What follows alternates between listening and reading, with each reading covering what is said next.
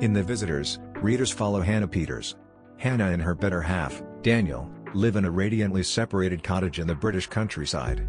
Hannah has changed a barn on their property over to a vacation rental, to some degree to her better half's dismay. However, Hannah is resolved to demonstrate her resourcefulness and business wise to Daniel, who spends the greater part of his week away from home functioning as a cardiothoracic specialist. Hannah's plan for a fruitful business turn out badly when the second guests of her rental show up. Something is off about Mike, Nadia, and girl Kaylee.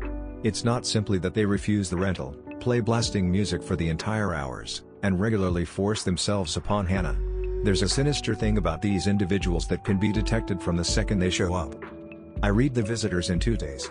I found myself visibly pulling for Hannah while perusing alone at home. I found the character portrayals very brilliant and had the option to picture every person effortlessly. The isolated setting of the novel escalated the scariness of having pathetic and dubious visitors.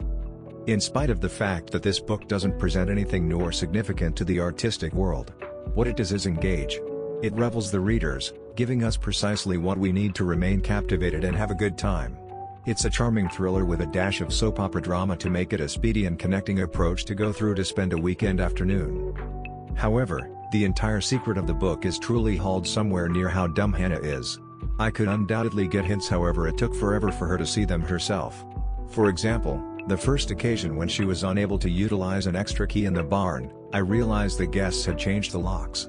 However she must be told by Nadia to realize that. What exacerbates her ineptitude is the book is told in first individual perspective which implies you will see her manner of thinking. The one second I liked Hannah is the point when she finds who EF is and chooses to quit helping Daniel, for a second. I truly think changing the completion marginally could make the book end on a higher note. So is there some large twist that you won't see coming? There are a ton of twists toward the end. A portion of the twists you will consider coming as Hannah is not good to see things. Different things are astonishing yet make a lot of sense. There are pleasant moments in the book. For example, when Nadia gives Hannah a tarot reading. As somebody who rehearses tarot, I was calmed when different cards other than the death card appeared. In my brain the tower is more frightening than death. I would recommend The Visitors by Miranda Rijks to those searching for a murder mystery.